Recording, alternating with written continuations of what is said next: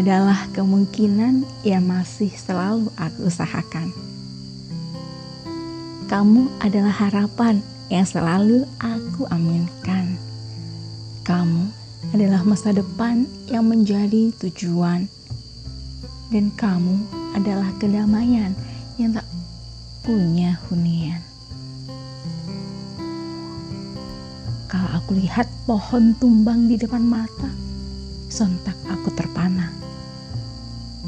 Aku ingin kamu menjadi akar, supaya kamu bisa menguatkan.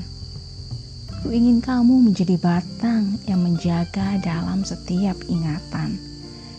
Aku ingin aku menjadi ranting dan daunnya, supaya melengkapimu, mengindahkanmu, dan membuat satu keutuhan yang dinamakan pohon kehidupan.